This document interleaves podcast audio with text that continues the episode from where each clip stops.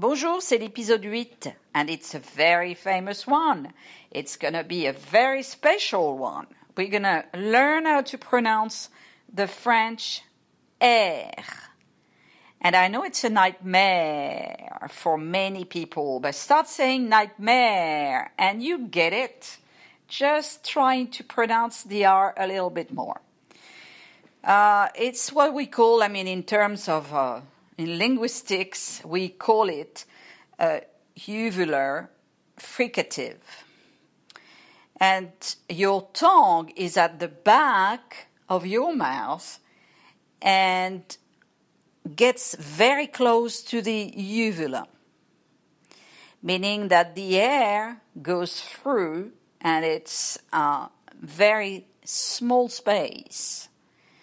So it's very difficult for people when they don't know where to put their tongue because the English R is very different. Your tongue makes a little round inside your mouth, like if it was wrapping something. Well, we don't do that. And uh, because this is what the way we pronounce it in modern French, um, the R, le R français, has always been pronounced that way as uh, uvular. It has been rolled, and it's only in the 17th century that they started pronouncing a bit more like what they called grasseyé. And uh, so it changed, and uh, it also changed the words. So the difficulties for English learners or American learners is um, the fact that depending on the place the R as in the word, it's more or less difficult to pronounce. Basically, some people say, well, try with a pencil uh, across your mouth and uh, say R. Well, I always say to my students, try to spit it out because this is really that. It's like that. Or it's like when you gurgle, you know.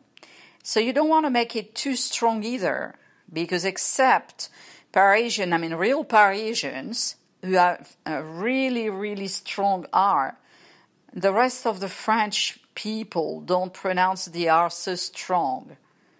But I mean, it's very different from the English R.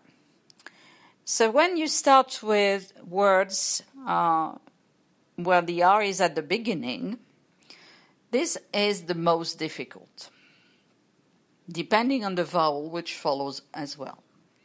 So let's try. Robert, retrouver, ramper, revenir, rouge, rester, rite, rustique, rhododendron. In that list, you hear that friction, but you don't want it to be too strong either. Like uh, if you know uh, Edith Piaf, for example, she would prolong the air uh, like r, r, Paris. We don't want that because nobody speaks that way now.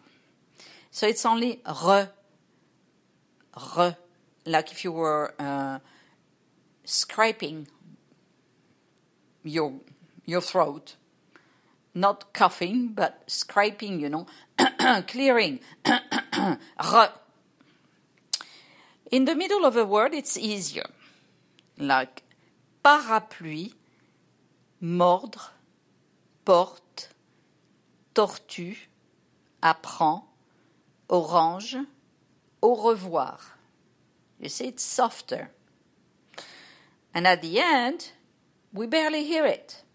At the end of the words, like prendre, convaincre, mordre, mourir, coureur, fourrure, that's a killer, douleur, tard.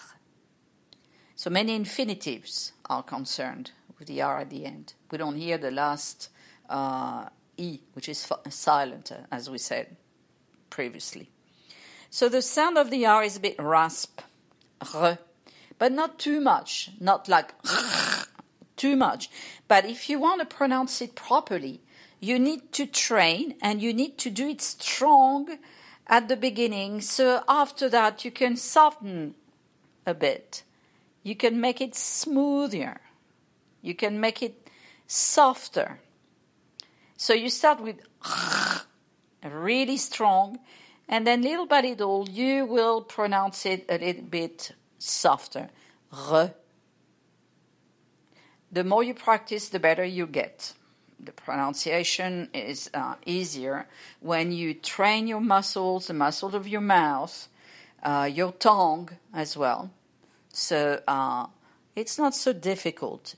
It's just like you start with air, pronouncing the air, like A I R in English, the air, something in the air, air. But in English, it's air, like that. Well, you don't do that. Your tongue has to stay at the bottom of your mouth. Air. And then in the end, you just do a little thing at the back of your mouth. Not so difficult. Well, try and listen to the three different types of words with air and practice. And send me a message if you really can do it. Au revoir.